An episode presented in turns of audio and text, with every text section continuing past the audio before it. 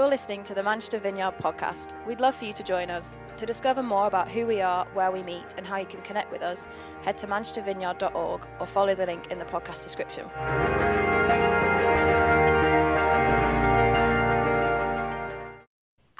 Good morning. My name is Naomi. I'm part of the team at Manchester Vineyard, and it is a delight to share with you this morning.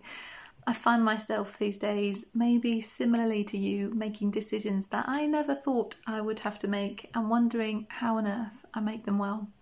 You might be faced with difficult decisions around jobs, health, university, parenting. You might have unexpectedly become the sole teacher in the homeschool that you never planned to have. Some of these questions aren't unique to this moment that we're in, and they go way beyond when do I think it's right to get my hair cut to how do I live well in this broken world? For some, you're learning about the depths of injustice for the first time, and for others, it's a painful wound that you carry every day. This speaks to systemic racism, but also how dangerously close so many people live to the poverty line, to having no food in their home. It's about how fragile relationships can be when they're under pressure and how we get things wrong so often. I think many of us are realizing the extent to which we live busy, distracted lives that we even forget to ask God, How do I live well? How do I respond to your goodness and live a life worthy of my calling? In our own strength, it's hard to know any of these answers. In Micah, a book in the Old Testament, we find a similar question being asked God, how do we live for you again? How do we worship you? We get this wrong so often, but show us. In Micah 6, God is reminding the people of Israel all of the ways that He has provided for them, even giving them names and places in case they'd forgotten. They had lost their way, they had worshipped idols, they had forgotten His goodness and drifted. In verse 6, the people are wondering, okay, what do we need to do to get back into right relationship with you, God? They ask, With what shall I come before the Lord and bow down before the exalted God? Shall I come before him with burnt offerings, with calves a year old? Will the Lord be pleased with thousands of rams, with ten thousand rivers of olive oil? Shall I offer my firstborn for my transgression, the fruit of my body for the sin of my soul? Their hearts were ready to give the things in their hands. Verse 7 He has shown you, O mortal, what is good, and what does the Lord require of you? You can imagine them now, all sat on the edge of their seats, waiting to hear what is going to be asked of them. Will it be the 10,000 rivers of oil?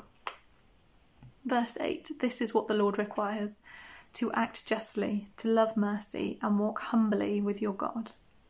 He wanted their hearts, not a list of religious sacrifices, even though that was what they were expecting to need to do to step back into right relationship with God. He wanted them to act justly, to love mercy, and to walk humbly with Him. Just before we dive into this, I think God wants to remind us, as He does in verse 4, of all the places and times where His faithfulness has been so clear in our lives. There are people, places that He's given us, names and dates that you can draw back to memory. And if you're struggling, ask Him where He has been faithful. Ask Him to show you. Before God even said what he required, he reminded them of his love, how he had rescued, led, and restored them, and what he says next comes out of that relationship. Verse 8 Act justly. Some translations say, Do justice. I grew up as one of five children with a very keen radar for justice. I was determined that I was going to go into the police force when I left school. And as kids, justice was about getting what was due to you. It was about getting the ruler to measure out the strawberry lace as we were told to share and weighing out bags of sweets to make sure everyone had exactly the same. We would also enact justice on each other when we felt that our parents didn't quite dish out what the other person um, deserved. There was a lot of flushing things down the toilet, and one particularly mean was was to wait for someone to be well into brushing their teeth before letting them know all of the places that their toothbrush had been used to clean. I'm so glad that we've grown out of that.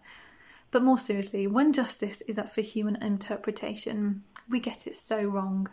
History paints a terrible picture, and today is no different. We can look at brutal killings and imprisonment. Even a genocide can be committed under a belief that their actions are just. When we have the world's view of justice, then getting our own back, gossip, lies, and slander can feel justified, especially if you have been wronged. Our standard has to be the kingdom standard which Jesus lived out. In Luke 4, verses 18 to 19, Jesus is in the synagogue and he tells everyone listening of his mission by reading from a passage in Isaiah. The Spirit of the Lord is on me, because he has anointed me to proclaim good news to the poor.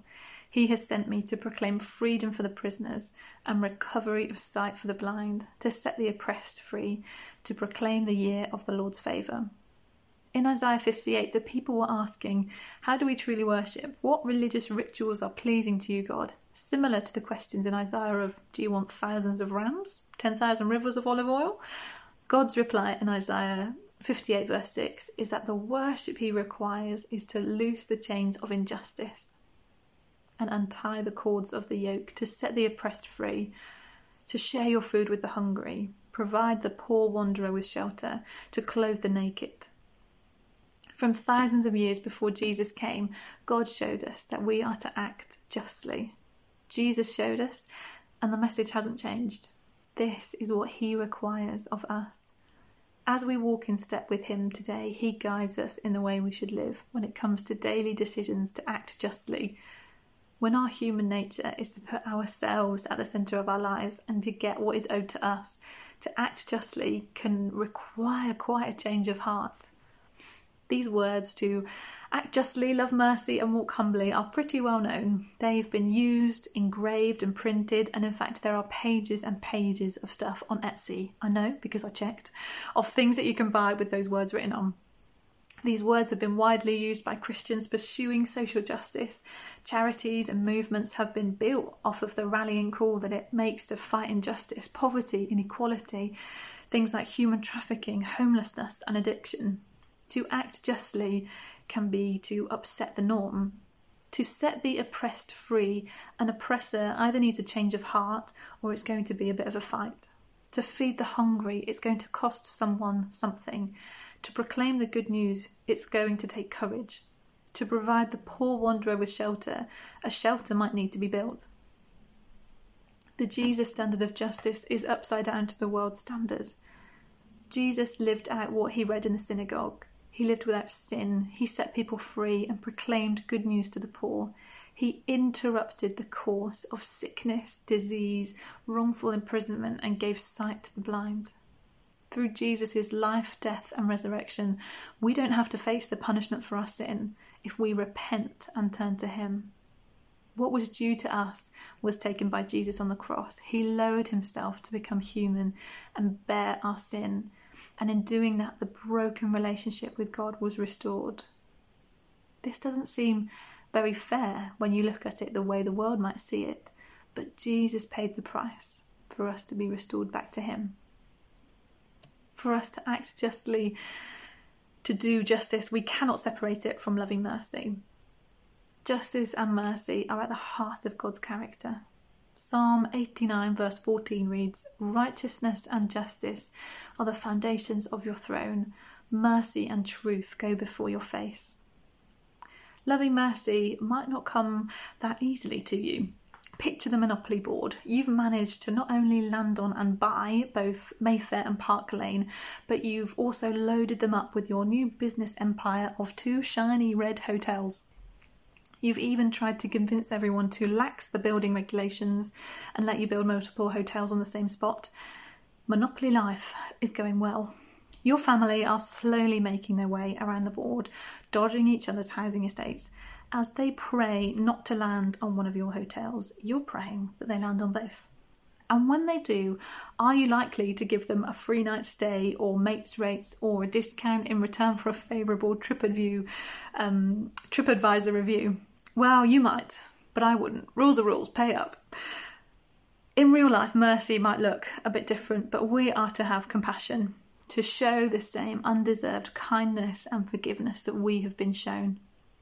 It was an upside down view of justice that led Jesus to the cross, or more likely, we've had it upside down this whole time, but he had done no wrong.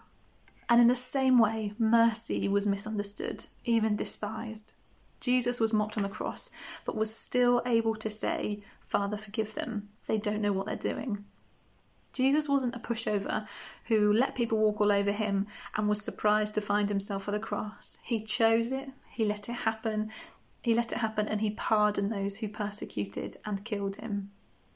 Mercy can be defined as compassion or forgiveness shown towards someone whom it is within one's power to punish or harm. To work out what this looks like for you, you can ask where do I have rights, control, privilege, power, or authority to show mercy? Mercy matters so much because it can so quickly and easily point back to Jesus. They stole your bins. Why don't you just steal them back?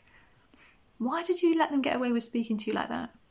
Why didn't you dish out a harsher punishment? They deserved it.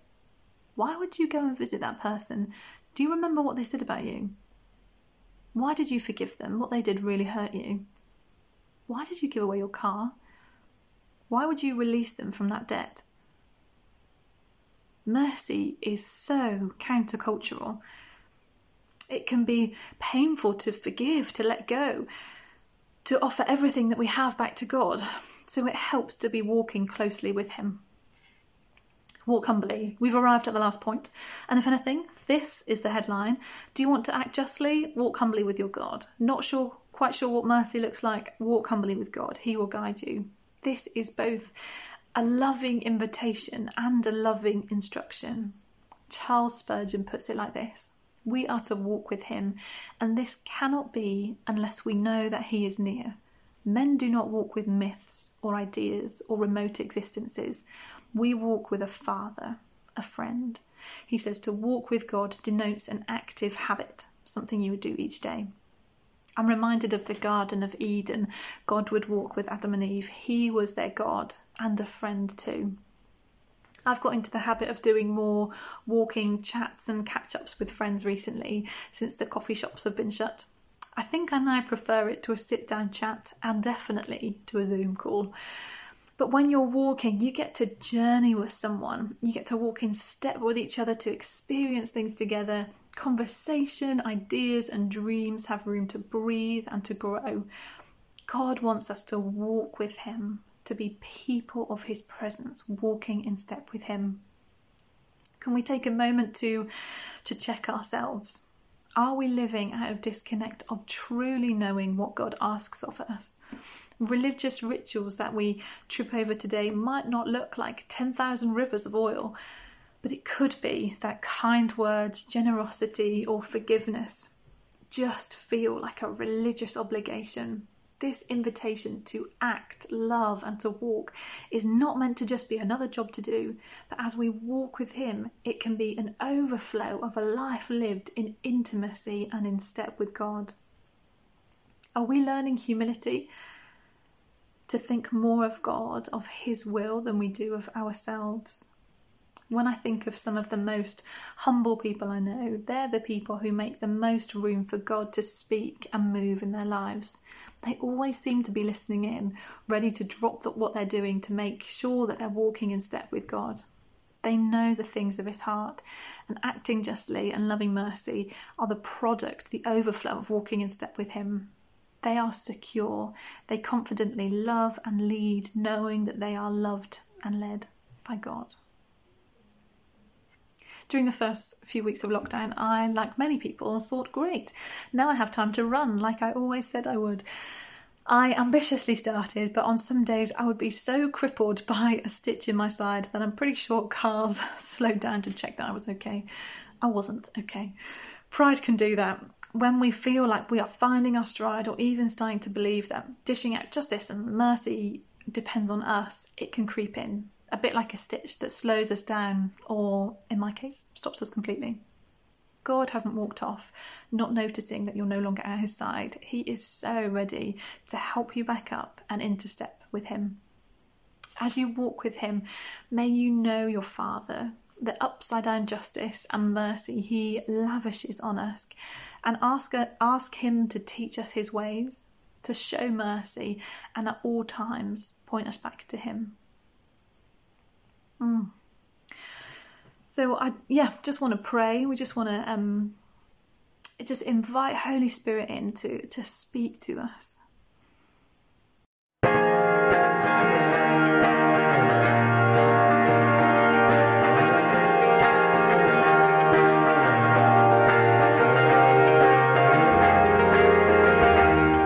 Thanks for listening. To find out more, head to manchestervineyard.org or follow the link in the podcast description.